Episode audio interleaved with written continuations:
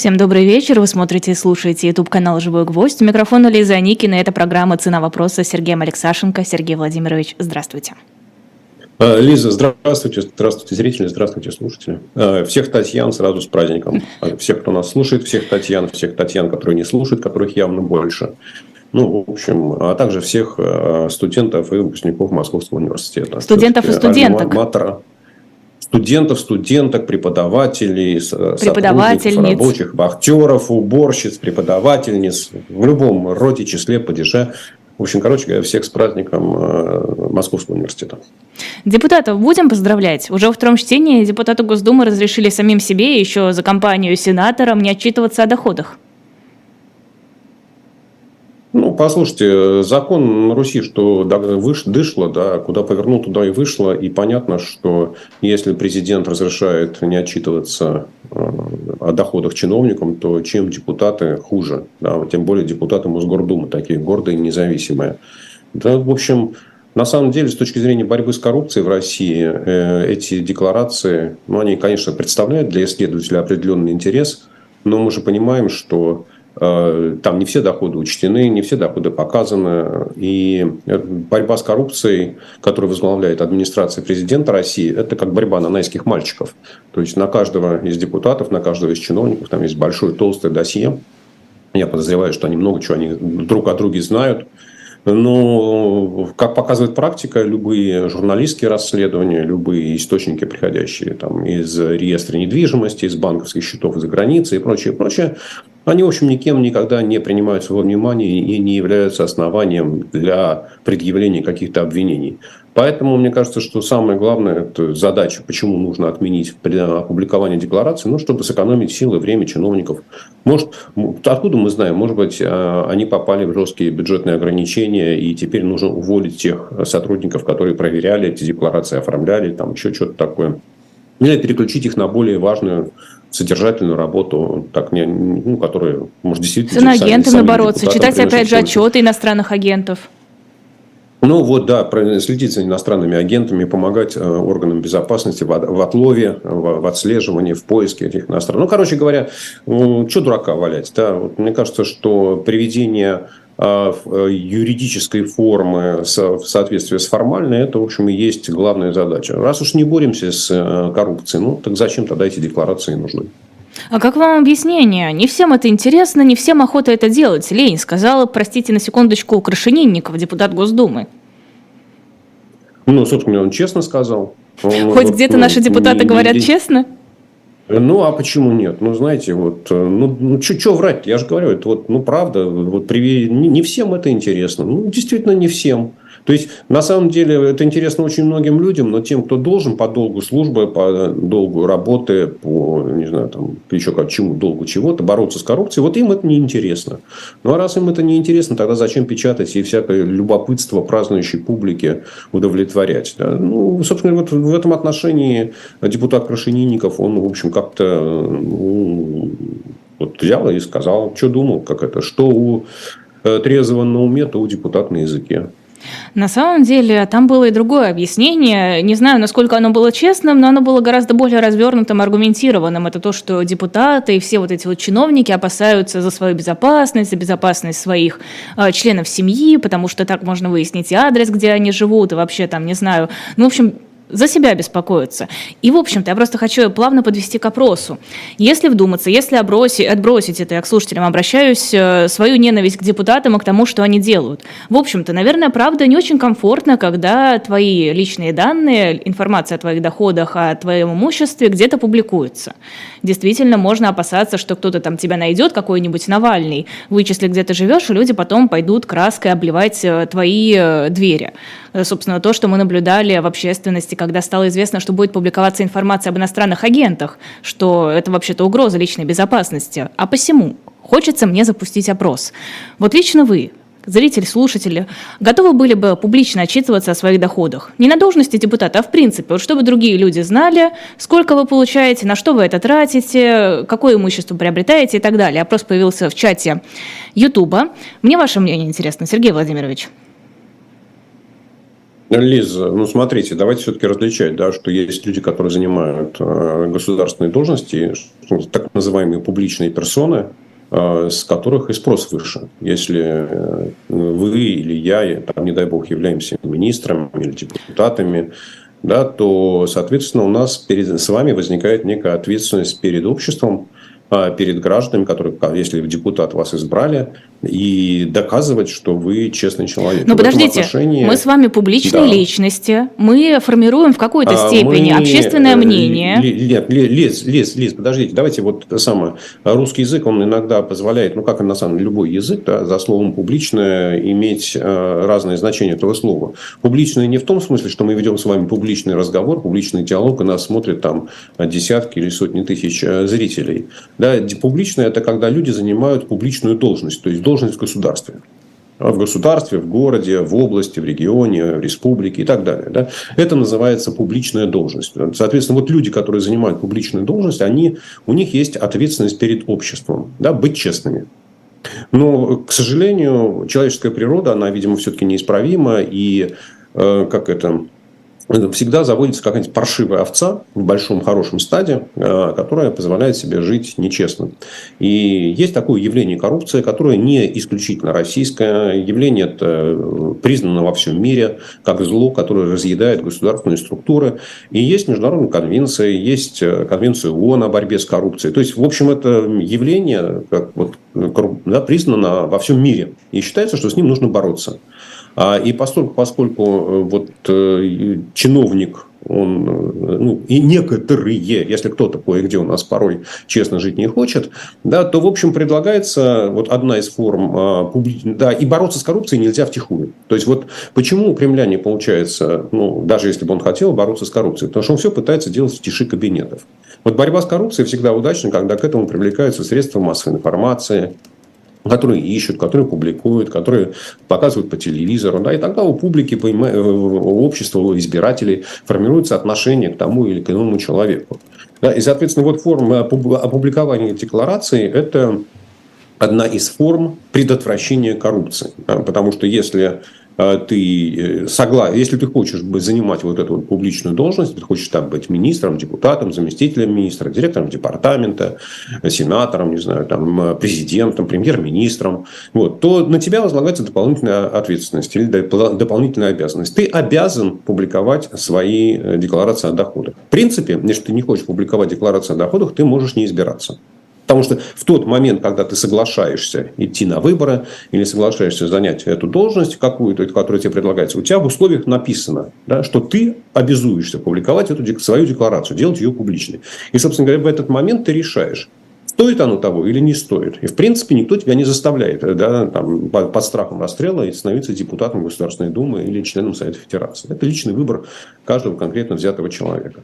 Соответственно, вот в этом отношении я считаю, что Э, да, и обратите внимание, что, в принципе, э, там декларация о доходах, они же публикуются не только в России, да, это в Америке публикуются. Более того, скажем, на президентских выборах там нет по закону не обязаны публиковать э, президенты свои декларации, но, тем не менее, есть такая традиция.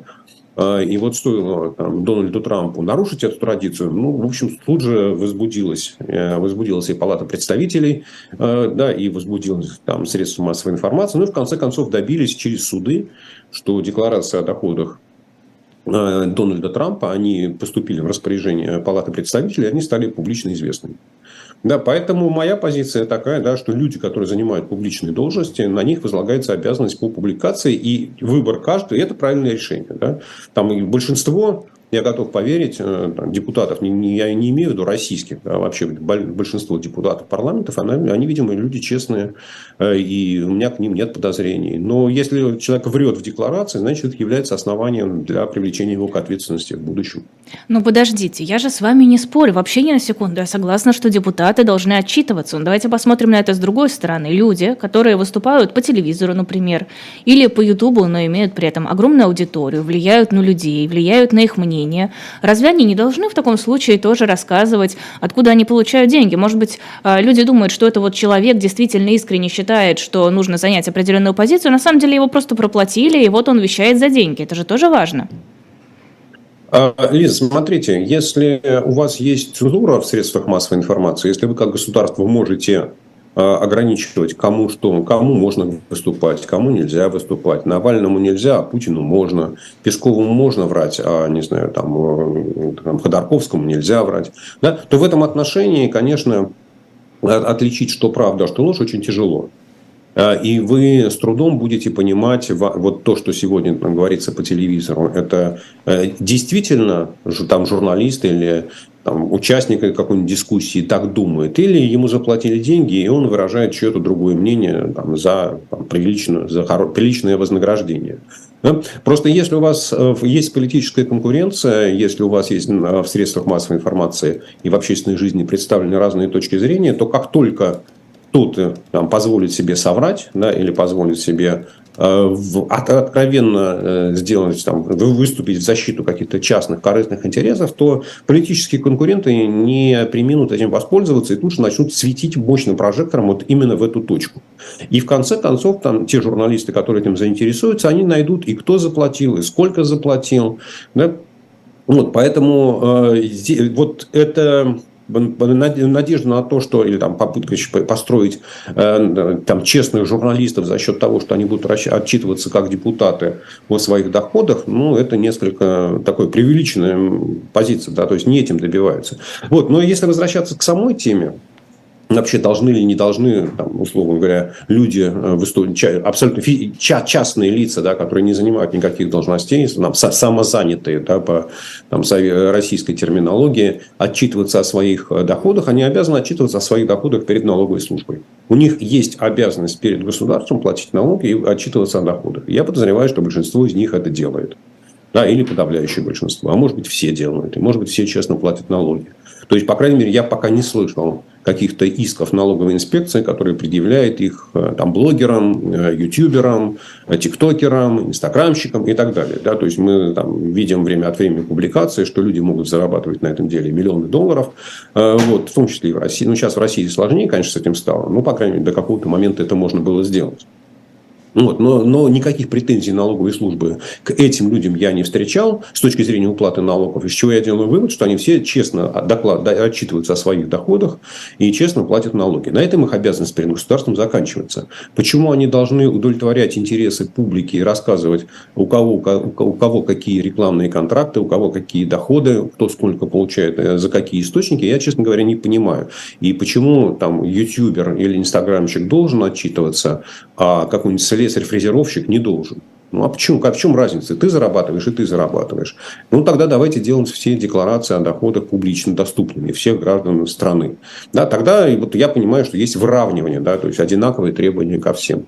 А то, что человек нам высказывает свою точку зрения и там, за, за, за то, что его смотрят и слушают, э, и он за счет рекламы получает доходы, ну, послушайте, это его талант, это его заслуга, этим он зарабатывает себе на жизнь. И, пожалуйста, требования должны быть единые ко всем. Да? И в этом отношении требования к публичным персонам, то есть к людям, занимающим публичные должности, оно одинаковое. Все должны отчитываться, э, предъявлять свои декларации о доходах. И в этом отношении никакого исключения для них не должно быть. Вот, кстати, с этим вариантом, чтобы все э, отчитывались о своих доходах, согласились у нас 64% слушателей, 36% сказали, что о своих доходах отчитываться они не хотят. Давайте перейдем к следующей теме. Германия все-таки решила поставить Украине 14 танков «Леопард-2». Это вот те самые танки, о которых развернулась дискуссия. Э, почему так мало? 14 – это же всего ничего. Почему Германия не поставит больше? Ну, послушайте, для этого нужно задавать вопрос э, немецкому министру обороны, начальнику немецкого генерального штаба, выяснять, сколько у них танков вообще имеется – сколько танков в боеспособном состоянии, которые могут вообще, знаете, как э, в российской армии, э, там звучит сигнал э, там, тревоги, все должны выехать из своего автопарка, и в этом, там, не знаю, там 50% автомобилей, танков, там, самоходных установок не могут сдвинуться с места. Ну, вполне возможно, что в немецкой армии то же самое. Вот, поэтому 14 это лучше, чем 0, но мне кажется, что важно не только то, что Германия приняла решение передать Украине свои танки. Но Германия снимет запрет на то, чтобы другие страны передавали танки «Леопард». И Польша да, уже дальше, попросила компенсировать ей поставку этих э, танков. Э, мы сейчас, знаете как, мы, давайте мы не будем обсуждать, кто на каких условиях будет помогать Украине. Да, каждая страна решает это по-своему. И не нам судить или обсуждать решения польских, польского правительства или польских депутатов. Я просто не очень понимаю, как это то, работает. Что... Есть какое-то объяснение? А, что? А, то, что страна принимает решение об оказании помощи Украине, но просит ей за это решение фактически заплатить, компенсировать стоимость этих танков. А, Лиза, я не могу, ну, я не видел подробного объяснения со стороны польских властей, но я могу предположить, например, следующую конструкцию, что э, Польша – это страна, которая географически сосед Украины, и она приняла основной наплыв украинских беженцев, и в этом отношении она несет непропорционально большие расходы по сравнению с другими европейскими странами. И в рамках европейской солидарности она говорит, послушайте, я вот готова пожертвовать своей безопасностью, да, но я закажу танки у, того, у тех же самых немецких производителей, они ко мне поступят через 5 лет, но будьте добры, вот постоку, поскольку я несу, я как страна, я как государство несу расходы на украинских беженцев, можно вы мне, вот все остальные, которые не несете э, таких расходов, вы сброситесь и за счет европейского бюджета мне компенсируете стоимость танков. Ну, вот вполне может быть вот такая логика, э, и поскольку, поскольку бюджет Европейского Союза обсуждается коллегиально и решение о нем принимается консенсусом, этот вопрос будет вынесен там, на рассмотрение не знаю, там, министра финансов, министров иностранных дел. И европейские страны каким-то образом его между собой обсудят. Ну, я думаю, что Польша может, мы опять посмотрим, да, я не исключаю того, что Польша может сначала поставить танки, а потом обсуждать вопрос о э, финансовой компенсации со стороны Евросоюза. Потому что Польша находится в э, числе наиболее как продвинутых стран, там, передовых стран, которые помогают Украине всеми возможными способами. Хорошо, вернемся к тому, что вы сказали гораздо важнее, что Германия сняла запрет на поставку танков другими странами. Да, гораздо важнее то, что Германия сняла запрет на поставку танков другими странами, и то, что она сама приняла решение о передаче танков. Да, то есть мы понимаем, вот мы с вами, по-моему, с этого начинали одну из первых, ну, едва ли не первую передачу в этом году, э, что вот такое массированное решение западных стран вот, по военной помощи Украине говорит о том, что э, Владимира Путина будут принуждать к миру. То есть надежда на то, что мир э, в Украине, война в Украине может закончиться каким-то иным путем, кроме разгрома российской армии, все поняли, что на это уже надежд нет никаких. И, соответственно, вот единственный способ прекратить войну это, или там, резко изменить ситуацию на фронте, это выделить необходимые вооружения для Украины, для того, чтобы украинская армия могла перейти в наступление. И, собственно говоря, к тем бронемашинам, к тем артиллерийским установкам, которые были объявлены там, в первой половине января, вот сейчас мы понимаем, что ну, так вот на вскидку речь идет уже там как минимум о сотне танков, да, там, может быть, даже будет их и больше в, в общей сложности. А, поэтому, как это, мы стоим на страже мира, но мы готовимся к войне. Вот европейские страны очень хорошо выучили этот советский лозунг, и они считают, что не только Владимир Путин имеет право принуждать а, своих соседей к миру, но и Европа тоже имеет на это право. Но принуждать к миру это, конечно, замечательно, только не стоит забывать, что российский режим зачастую непредсказуем, и трудно сказать, если его будут принуждать к миру, он согласится на это принуждение и пойдет все-таки на подписание каких-то мирных соглашений и отведет войска или хотя бы оставит их на какой-то определенной позиции, или решит, э, да, горя оно все синим пламенем и бахнет на красную кнопку. А, ну, смотрите, давайте начнем с того, что есть, э, есть российский режим, а, а есть российская армия. И когда, когда если украинская армия пойдет в наступление, то не э, те люди, которые сидят в Кремле или сидят на Старой площади, или сидят там, в здании Арбата, на, на Арбате Министерства обороны, там, или на, в здании Генерального штаба, не они побегут из своих кабинетов, а побежит та армия, которая находится на фронте. И никакие приказы, э, никакие устрашилки, приходящие из Москвы, они не смогут остановить бегство. Кнопка. Поэтому принимать решение о том, Сейчас, сейчас, сейчас, Лиз, сейчас мы подойдем, сейчас я подойду к кнопке. Да, соответственно, вот и нужно понимать, что решение о том, продолжать или не продолжать войну, будет приниматься не только в Кремле, но и на фронте. Да, теми солдатами, теми офицерами, теми генералами, которые будут находиться на месте. А вторая часть, вы абсолютно правы, правильно говорите, что а, Кремль непредсказуем, но неужели вы считаете, что до того момента, когда европейские страны передают танки Украине, и до того момента, когда Украина пойдет в наступление, Кремль был предсказуемым. Да нет, конечно. Да нет, конечно. А с чего вы, почему вы считаете, что Кремль был предсказуем? Да нет, просто ощущение, кажется, что, что стали гораздо меньше бояться западные страны. А, э, Лиза, значит, видимо, они меняют свою оценку ситуации, они анализируют, что происходит. Но здесь я бы обратил внимание на, на сегодняшнее заявление канцлера Германии Шольца, когда его спросили прямым текстом э, в Бундестаге, означает ли это, что Германия там рано или поздно э, предоставит свою армию, да, и пойдет Он сказал, что не будет ни самолетов, ни войск. Да, да, да, он сказал, что нет, там самолетов мы не дадим, и наша армия не будет воевать. Да, то есть э, Шольц заранее обозначил вот те линии, там, красные линии на сегодняшний день, которые он нарисовал. Ну, давайте вспомним, что там три месяца назад он то же самое говорил про танки, 11 а, месяцев назад он говорил про любое э, летальное оружие и радовались, когда немецкие депутаты и министр радовались, когда отправляли в Украину каски и бронежилеты. Вот, поэтому жизнь меняется, оценки ситуации меняются, и я думаю, что появление Украины, у Украины наступательного оружия э, повысит предсказуемость и повысит адекватность поведения людей, сидящих в Кремле. Да, но да, тем временем... Потому что любо... Сейчас, Лиза любого, э, любого бандита, любого хулигана там, да, можно остановить физической силой, когда он встречает сопротивление.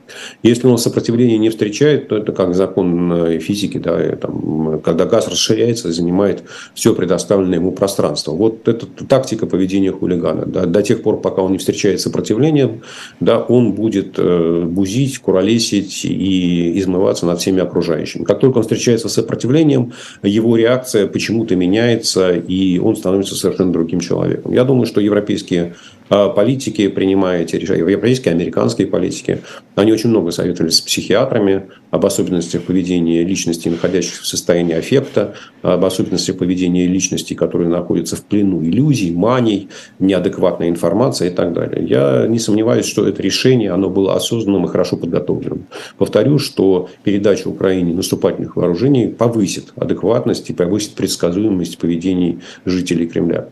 Тем временем ученые перевели стрелки на часах судного дня. Осталось 90 секунд, по их мнению, до ядерной катастрофы. Ну, э, я к этому отношусь, э, с одной стороны, достаточно серьезно, понимаю, что у ученых есть некие свои подходы. А с другой стороны, время, э, так же, как и расстояние, это вещь дробная. И сейчас сначала речь идет на, на месяцы, потом речь идет на недели, потом на дни, потом на часы, потом на минуты, потом на секунды, потом на миллисекунды. И, в общем, дробить время можно до бесконечности. И поэтому сказать 90 секунд – это много или мало – но ну, мы же понимаем, что это такие условные секунды, да, и, в общем, как их измерить и как их сравнить, мне, мне кажется, что это вещь такая, ну, красивая, фраза очень красивая, но такая же бессмысленная, как и там угроза Кремля нажать красную кнопку. Ну хорошо, но до принуждения мира к миру вряд ли это будет какой-то быстрый процесс. Скорее всего, это затянется на довольно долгое время. Рома вот в чате спрашивает, как думаете, вызовут ли эти поставки эскалацию конфликта с Европой? А, Рома, понимаете, я надеюсь, что это не Роман Аркадьевич Абрамович. Возможно, это его тайный аккаунт. Ну да, возможно, он так что, чтобы за, за, за, закрыться. А, ведь что значит э, эскалация конфликта с Европой? С Европой конфликт идет. Да, и он начался даже не 24 февраля, он начался там 24, не 24 февраля 22 года, он начался, условно говоря, там 20 февраля 2014 года, когда Путин принял решение об аннексии Крыма. Это и было а, нарушение того порядка, сложившегося порядка, тех договоренностей, которые были достигнуты в Европе после Второй мировой войны, и были закреплены а, в Хельсинском акте в 1975 году, через 30 лет после окончания войны. Да, вот, собственно говоря, тогда начался такой открытый а, вооруженный конфликт между Россией и Европой. И с тех пор этот конфликт только набирает силу. И да, конечно, если Путин увеличивать давление на Европу, используя новое оружие, э, разрушая энергетическую инфраструктуру, убивая мирных людей, то почему вы считаете, что Европа не должна защищаться? Европа тоже будет защищаться и оказывать свое давление, потому что, я повторю то, что я там, там уже, уже говорил, да, что мне кажется, что европейские политики очень хорошо поняли, что закончить войну, перейти от войны к миру иным способом не получается. Поэтому, да, для, знаете, как, э, для того, чтобы получить мир на какой-то стадии, нужно усилить давление на оппонента, чтобы он прекратил сопротивление. Это программа «Цена вопроса» с Сергеем Алексашенко. Сделаем небольшой перерыв. Хочу рассказать вам про книги, которые есть на shop.diletant.media. Книга «Первое королевство. Британия во времена короля Артура» с печатью дилетанта. Вот есть распечатанная обложка этой книги. Легенда о короле Артуре, разгромившем завоевателей саксов и создавшем общество рыцарей круглого стола, слышали все, однако специалисты до сих пор не пришли к единому мнению, существовал ли исторический прототип Артура. Большинство исследователей считают, что История, повествовавшая о нем, обязана своим происхождением деятельности какого-то другого короля и предлагают множество версий. Автор этой книги, Макс Адам, составляет за скобками эти дискуссии и ставит своей целью показать эпоху в целом на историческом материале, а не на основе мифов. shop.diletant.media книга э, лежит на этом сайте. Сергей Алексашенко тем временем меняет цвет, линяет, наверное, в преддверии э, февраля. Я не знаю, как это связано. Обычно цвета меняются уже весной. А, да, и подписывайтесь на YouTube-канал «Живой гвоздь» и подписывайтесь на YouTube-канал Сергея Алексашенко. Прямо вот внизу под видео есть ссылка на его YouTube-канал. Да. Денис, я просто когда услышал, что там книга о короле Артуре с печатью, я думал, сейчас с личной печатью короля Артура. Ну, поэтому у меня как-то мои, мои эмоции переполнили мой мозг. Извините, пожалуйста, бывает такое. На дилетанте не такое продается. Там знаете, какие печати бывают? Ого-го, что там король Артур гораздо посерьезнее. Да, правда, заходите на shop.diletant.media, там много всего есть помимо короля Артура. Выбирайте на ваш вкус и цвет. А, сразу два решения. Мосгорсуд по иску Минюста ликвидировал московскую и хельсинскую группу, и Генпрокуратура признала фонд Андрея Сахарова нежелательной э, в России организацией. Э, понятное дело, что это часть какой-то общей тенденции, но не какой-то вполне конкретной тенденции. Все больше организаций правозащитных э, признаются экстремистскими, террористическими, закрываются, ликвидируются, выселяются, получают иски, как, в общем-то, и сами правозащитники и общественные деятели. Но, тем не менее, что можно сказать по поводу этих двух событий?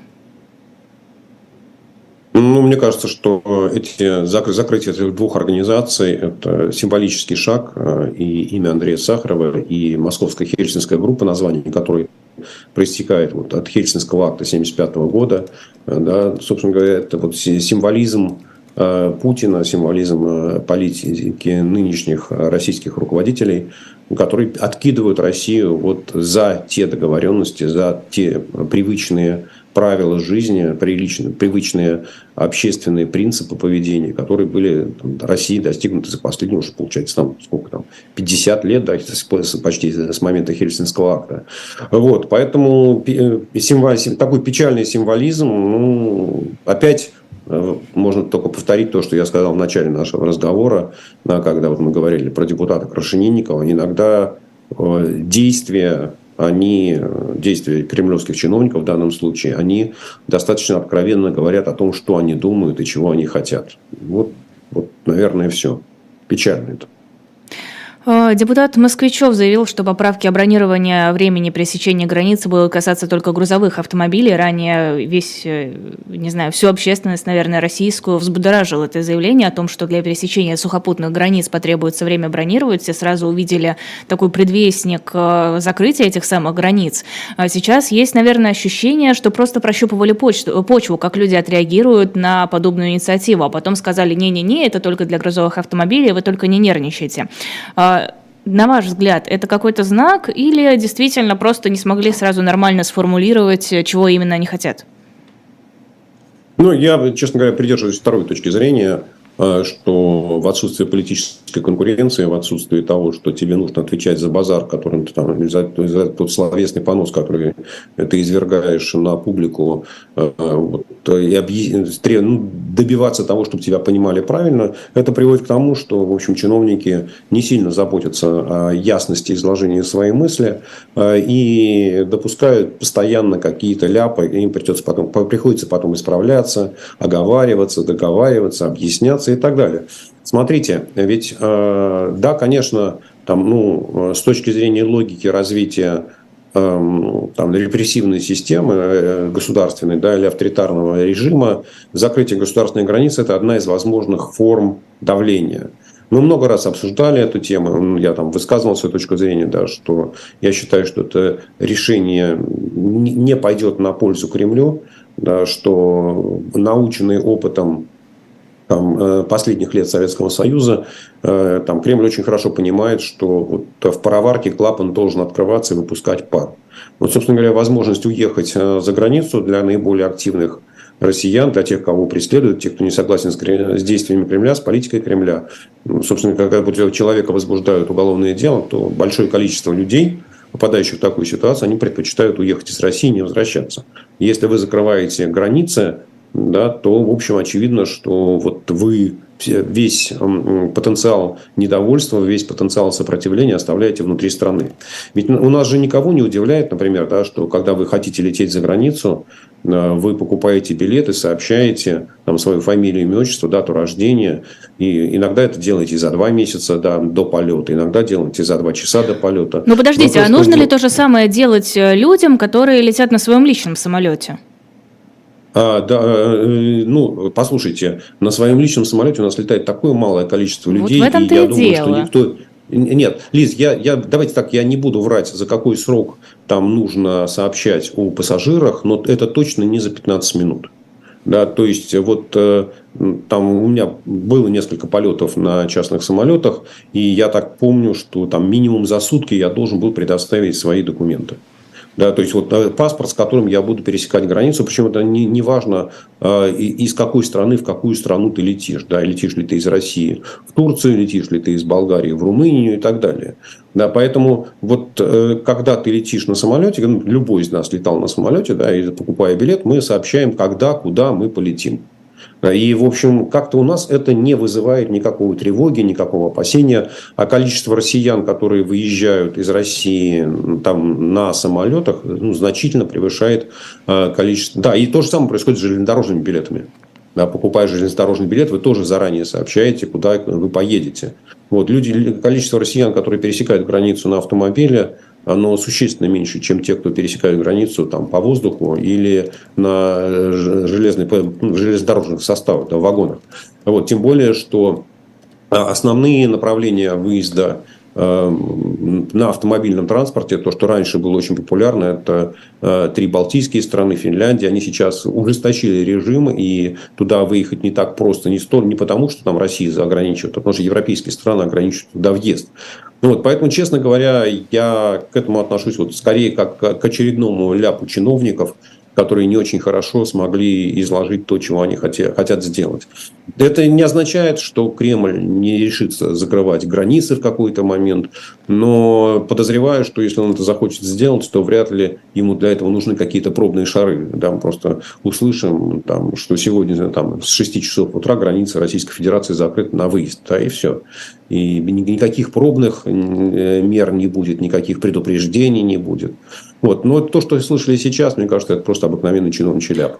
Хорошо, тогда голосование. Чья позиция вам ближе? Сергей Алексашенко или моя? Мою тоже сейчас аргументирую, просто э, запустим голосование. Вы Москвичеву верите? Вы верите, что это был ляп, что это просто не смогли сформулировать грамотно э, то, что они собираются сделать, и тем самым вызвали панику? Или все-таки у вас ощущение, что таким образом исследовали общественное мнение, пытались понять, вот если мы действительно ведем такие меры, если мы закроем границы целиком, что скажут люди? Э, я просто не верю, что это был ляп. Это правда похоже на какое-то изучение, на какую-то экспериментальную социологию, потому что ну нет, ну можно же нормально сформулировать, не настолько же все плохо, не настолько они безграмотные, ленивые, не настолько им э, должно быть плевать, особенно учитывая, какое возмущение появилось. Вы говорите, что выгодно спускать пар, но тем не менее мы видим, как всеми силами пытаются вернуть айтишников, пытаются их заманивать. Наверняка другие профессии а, тоже какой-то ущерб терпят от того, что много людей уехало. Уехало ведь действительно много людей. Вот чтобы вы не говорили, что это а, крошечная какая-то часть, уезжают, уезжают ведь зачастую молодые, умные, инициативные, вот те, кому не страшно уехать, которые легко найдут работу и в другой стране, ну то есть хорошие профессионалы. Так что вполне, мне кажется, возможно, что для какой-то хотя бы фильтрации, вот ты нам нужен, ты никуда не уедешь уедешь, мы тебе по какой-то причине запрещаем въезд. Опять же, сухопутная граница – это такой способ а, максимально безболезненно, наверное, в случае каких-то событий покинуть страну. Лететь на самолете – это гораздо более внимательная служба безопасности, которая прощупывает вот всех людей, там есть все, все эти базы данных. Когда ты едешь автобусом или на машине, ты приехал, ты показал паспорт, тебя не так сильно проверяют. Так что а, многие ведь действительно ехали именно сухопутными, через сухопутные границы, когда началась мобилизация, как а, такой вот более безопасный способ. Лиз, мне кажется, у вас какое-то такое неправильное представление о том, как устроена работа пограничной службы. И, насколько я понимаю, у них сейчас есть компьютеры, подсоединенные к единой базе данных на всех людей, на проверку паспортов. Э, там закрыт вам выезд или не закрыт. Э, и там при пересечении сухопутной границы на автомобиле вы можете стоять с вашими документами могут там и два часа, и три часа, и три дня разбираться. Да, и нет никаких ограничений, и вас их... Причем ну, вы будете сидеть и ждать. Ну, подождите. Плюс, я, ну, да. я просто... Я, можно я... Ну, хорошо. Я буквально недавно Давайте. ездила в Грузию, и там паспортный контроль так и выглядит. Ты подходишь, ты даешь паспорт, подходишь к следующей границе, даешь паспорт. Никто там особо не копается. У тебя смотрят, а, ты это или не ты, ставят штамп и пропускают дальше. Лиз, я вот не думаю, что границу с Грузией пересекает очень много людей. Потому что там даже вот э, данные ФСБ за третий квартал пограничные, да, там речь шла о десятках тысяч, э, вот, а не о миллионах, которые едут там в Турцию или в Абхазию э, или в Казахстан. Но я сейчас про другое хотел поговорить на самом деле. Мне кажется, что вы слишком высокого мнения о наших депутатах или чиновниках, которые пытаются что-то говорить. Э, я здесь э, на этой неделе давал кому-то интервью, уже не помню, и там включили аудиозапись, я, честно говоря, даже не знаю, кто это говорил. Человек объяснял необходимость конфискации имущества уехавших россиян. Вот э, было понятно, что это какой-то депутат, э, там по, по тембру голоса я так и не понял, кто это, но вот у человека совершенно абсолютно не связанная речь, абсолютно отсутствует логика, э, там причины и следствия э, не то, что перепутаны местами, они вообще, что называется, нет ни причины, ни следствия, ни аргументации. Но, тем не менее, человек две минуты подробно излагает, почему это нужно сделать. Да, поэтому вот опять э, в отсутствии политической конкуренции вы никогда не получите внятного изложения. Да, и вот я как это, учились бы, глядя на Владимира Владимировича. Вот врет, что называется, ни в одном глазу. Ты никогда не поймешь, он врет или говорит правду, или ему просто не ту справочку подложили, и он там честно повторяет те цифры, которые привели ему э, его референты. Вот. А э, здесь ну, дорвался человек до эфира. Ему нужно как-то Э, не знаю, себя продвинуть, не знаю, там, в социальных сетях Кремля.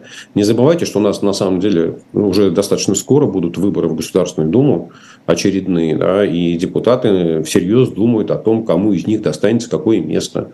И, ну, там смотрят рейтинги, много ли ты законодательных инициатив Э, внес, да, поучаствовал, как ты участвовал, ну, в голосованиях там понятно, что все они одинаково участвуют, это, наверное, даже можно бессмысленно смотреть.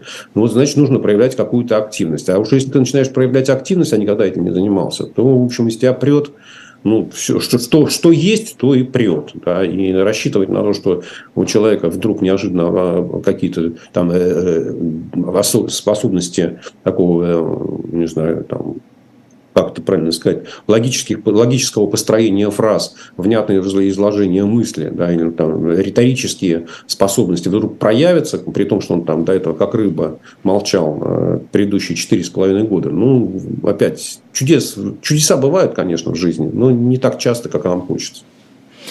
Ладно, хорошо. Итоги голосования. 84% не верят э, депутату Москвичеву и его объяснению. 15% да, 85 и 15 процентов. 15 процентов ему поверили. А, давайте перейдем к комментариям. Вы... Э, а, Лиз, а это ему о чем? То есть они вашу точку зрения, 85 процентов делят, да. разделяют вашу точку да. зрения, что это будет закрытие границ. Что это? Ну, нет, что, нет, подождите, я не говорила, что это будет закрытие границ. Я сказала, что это такой тест. А, пробу взяли, посмотрели, как ну, отреагируют да, да, люди. Да, да, да. Окей, хорошо. Ну, то есть вы видите то уровень даже, паранойи? Да, да, да. Нет, нет, смотрите, для меня просто вот эта постоянная, так сказать, э, тема э, любовь э, российского обывателя, российского, российского населения к конспирологическим теориям. Только а что нам да, тут еще остается? Готов...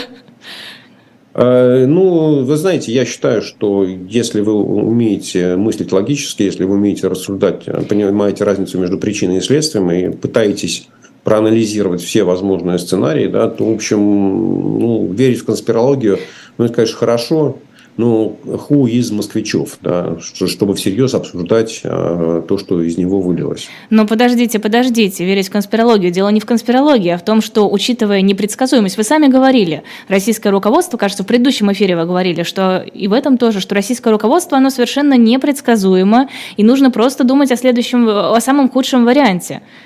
Вы сами говорили, что вот если руководствоваться доводами разума, то война не должна была начаться. Я не предполагал, говорили вы, что она начнется, потому что это абсолютно неразумно. Вот и здесь ты думаешь не о том, сидя в России, что будет разумно, а о том, какой из неразумных вариантов могут выбрать российские власти и как это тебя аукнется.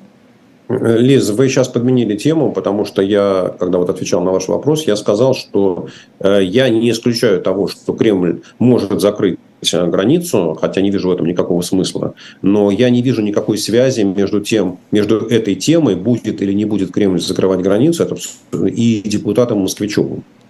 Да, вот я считаю, что та инициатива, с которой выступил депутат Москвичев, не имеет никакого отношения к Кремлю, а это некое лоббирование интересов, э, да, или как вот вы сказали, проплаченное выступление в интересах, там, не знаю, Минтранса или еще кого-то. Да, вот поэтому речь не о том, что будет или не будет закрываться граница. Мы, я оценивал выступление депутата Москвичева и считаю, что это вот абсолютный бред. Хорошо, хорошо, согласна. А, давайте обсудим вопросы, которые задавали ваши подписчики в Телеграме, насколько я понимаю, да, приходили эти вопросы?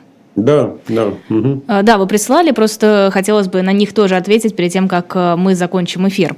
Ярослав спрашивает, вы в эфире упомянули, что за последние два с половиной месяца из ФНБ было потрачено 3 триллиона и осталось 6,5 триллионов. Вы больше верите в запланированный дефицит 3 триллиона за 2023 год или в тренд последних месяцев примерно по триллиону в месяц?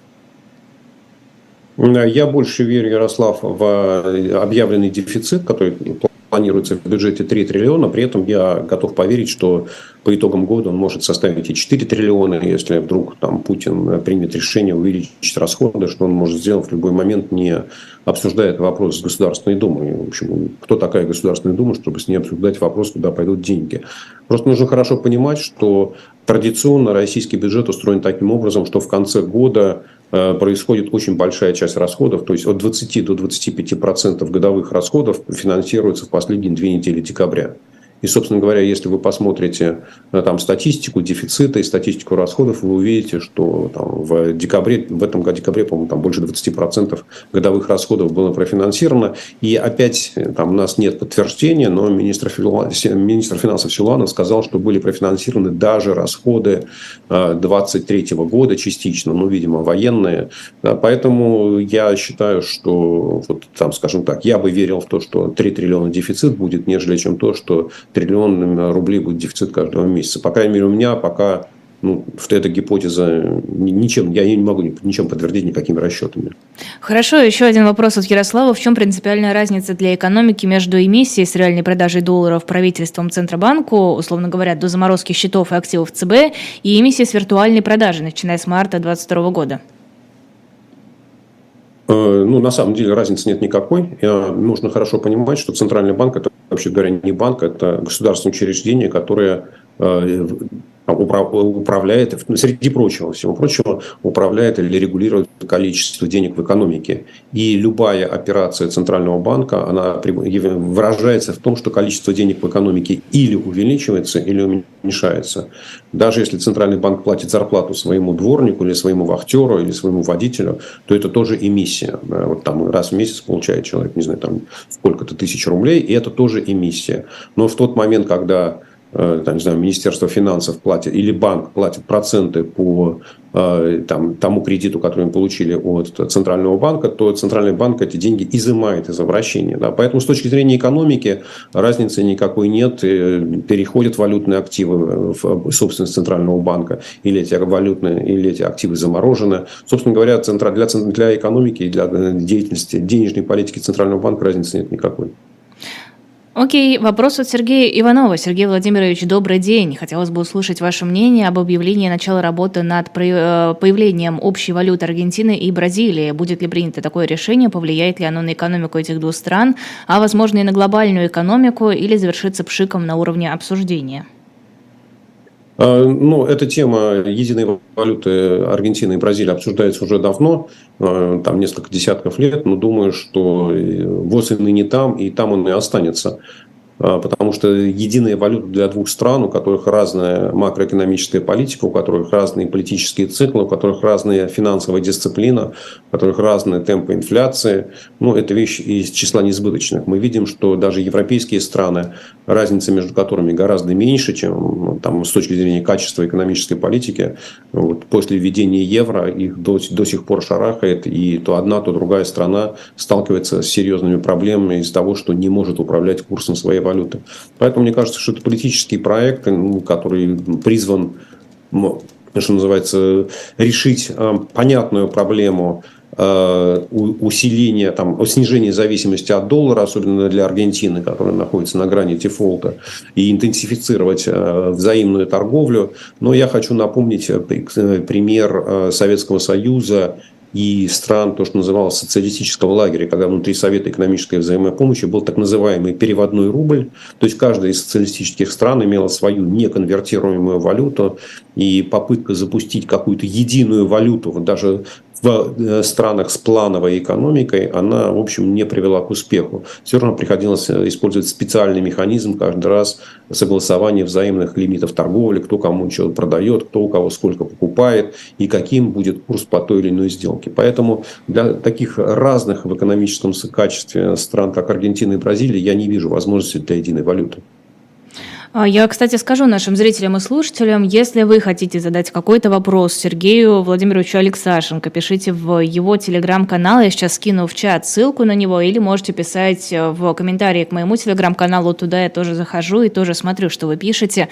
А, к следующему эфиру можем просто собрать еще другие ваши вопросы, чтобы я тоже их задала. И последний вопрос от Сергея Иванова, опять-таки. А, закрытие кор-счетов Газпромбанка в США, к чему это? Ведь евро для них остаются доступными, и для Нафтогаз Украины возникает необходимость перехода на евро для платы за транзит? Ну, давайте начну с конца, что, наверное, для «Нафтогаза Украины» такой необходимости не возникает, потому что а, плательщиком для «Нафтогаза Украины» выступает «Газпром» или «Газпром Экспорт», а, и по договору платежи идут в долларах, и если «Газпром Экспорту» нужно поменять валюту расчетов, то он должен вступить в переговоры с «Нафтогазом» и договориться. Да, ну, с точки зрения «Нафтогаза», я не вижу особой разницы, будет он получать доллары или евро. Я думаю, что, в принципе, для компании, для этой компании разницы нет никакой. И возможно, пойдут даже навстречу «Газпром экспорту». В общем, как-то не, не, опять не понимаю, почему это должно создать проблемы. Э, что касается запрета «Газпромбанку» на проведение операций в долларах, то это такое не очень понятное решение. На самом деле не было никакого решения, скажем так, американского министерства финансов, американских властей, которые занимаются санкционной политикой. То есть это не решение вот ведомства, которое АФАК называется, а это решение американских банков закрыть корреспондентские счета.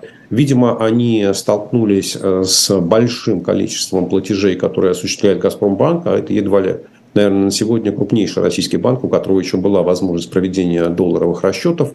А, и банки не смогли э, выполнять все требования, ну, собственно, по борьбе с э, обходом санкций, по, по контролю за легальностью транзакций. И, видимо, решили, что для них проще вообще эту деятельность прекратить. И, э, собственно, пусть Газпромбанк сам разбирается, э, как ему жить в дальнейшем. То есть, по крайней мере, эта тема не обсуждалась на уровне американского казначейства, на уровне американского госдепартамента. Ну вот публично все, что можно сказать, я думаю, что это просто, просто устали разбираться с тем наплывом платежей, который пришел от одного конкретного банка. А, увидела тут сообщение о том, что в Госдуме работают над законопроектом, регулирующим долю отечественных автомобилей в таксопарке. Такие регуляции, в принципе, могут пойти на пользу бизнесу? Ну, конечно, могут пойти на пользу бизнесу, только вопрос какому. И а, бизнесу АвтоВАЗа, да, конечно, могут, потому что АвтоВАЗ, ну, сегодня, насколько я понимаю, единственный отечественный производитель, который производит отечественные автомобили.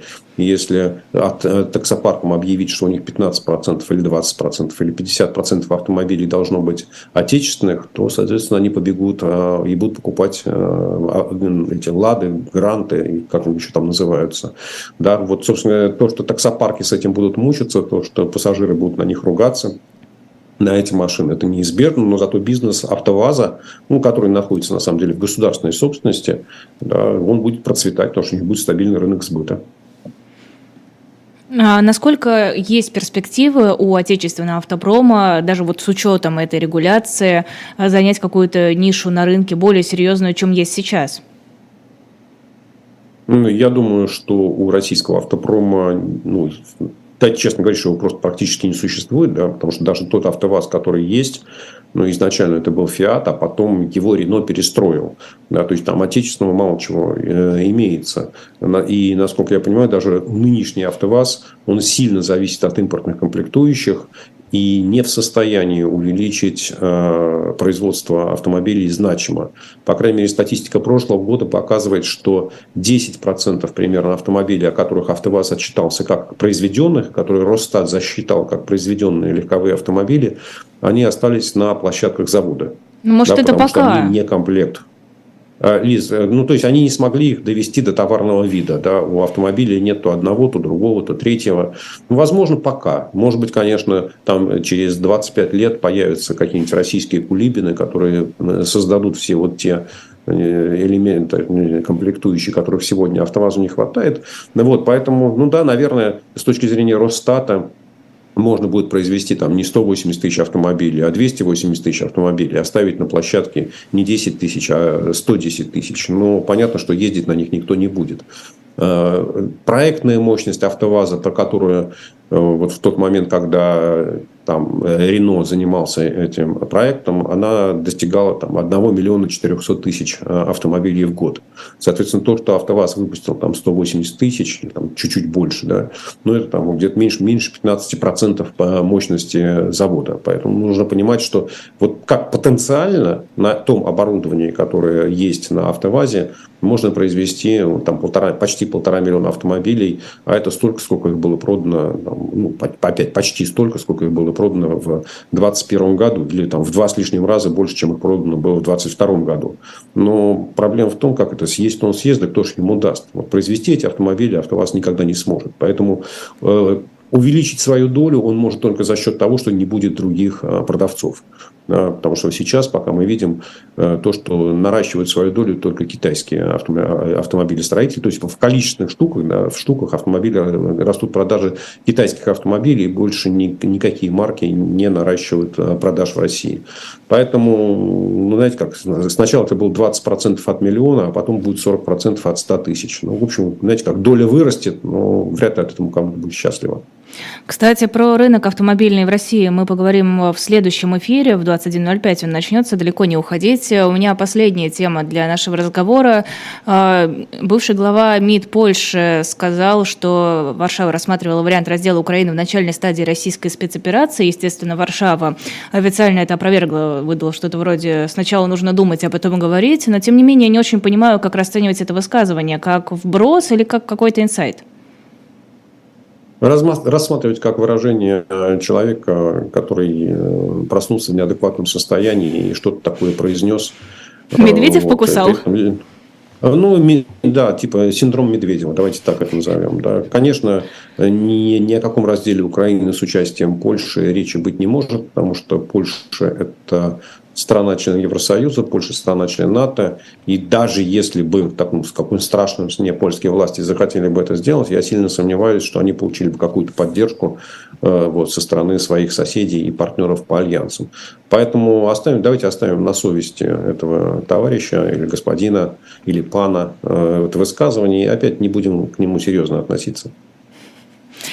А, спасибо огромное. Это был Сергей Алексашенко в программе «Цена вопроса». Ставьте лайки, пишите комментарии, рассказывайте об этой трансляции в своих социальных сетях. И, конечно, подписывайтесь на YouTube-канал Сергея Алексашенко. Ссылка на него есть в описании под видео. На телеграм-канал Сергея Алексашенко тоже подписывайтесь.